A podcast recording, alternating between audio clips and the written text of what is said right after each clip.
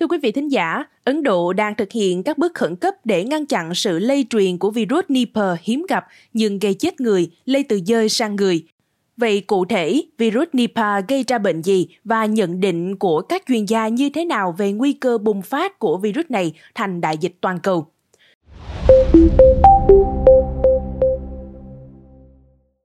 Virus Nipah từ dơi bắt đầu lây nhiễm cho 6 người ở bang Kerala, miền Nam Ấn Độ vào cuối tháng 8 qua.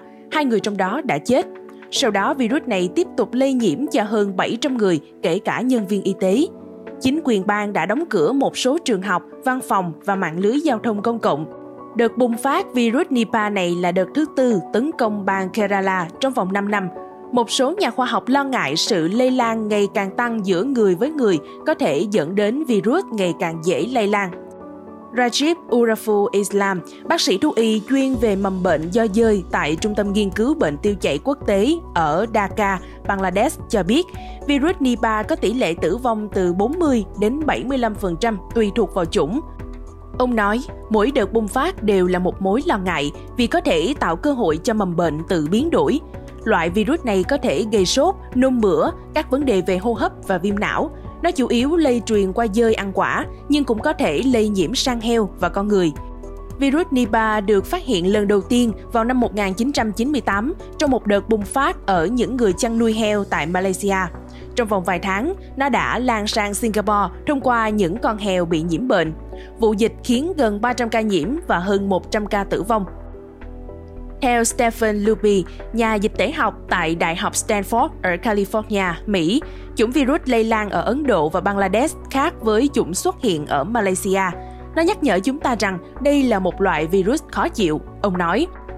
Ông Andrew Britt, nhà dịch tễ học thú y tại Đại học Queensland ở Brisbane, Úc, nói một bước quan trọng trong việc ngăn chặn sự bùng phát của Nipah và các loại virus khác lây truyền từ dơi là tìm những cách tốt hơn để quản lý động vật hoang dã sống gần cộng đồng. Một cách khác để giảm nguy cơ các bệnh do dơi lây sang người là trồng thêm cây tạo ra trái ngon miệng cho dơi nhưng không phải cho con người. Theo bác sĩ thú y Rajib Aurafun Island, Điều này có thể giúp giữ những con dơi bị nhiễm bệnh không làm ô nhiễm thực phẩm của con người. Ông nói, chúng ta cần học cách sống an toàn với loài dơi. Theo CDC Mỹ, chẩn đoán nhiễm virus Nipah ở giai đoạn đầu gặp khó khăn do triệu chứng ban đầu giống với các bệnh khác. Triệu chứng phổ biến nhất là sốt, sau đó nhức đầu, ho, đau họng, khó thở và nôn. Các triệu chứng này thường xuất hiện từ 4 đến 19 ngày sau khi tiếp xúc với nguồn bệnh. Nhiễm virus Nipah cũng có thể dẫn đến những triệu chứng nghiêm trọng bao gồm mất phương hướng, buồn ngủ, co giật hoặc viêm não.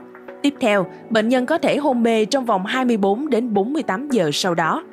Quý vị nghĩ sao về những thông tin trên? Hãy để lại ý kiến của mình bằng cách bình luận bên dưới. Cảm ơn quý thính giả đã lắng nghe số podcast này. Đừng quên theo dõi để tiếp tục đồng hành cùng với podcast Báo Tuổi Trẻ trong những số lần sau. Còn bây giờ xin chào và hẹn gặp lại.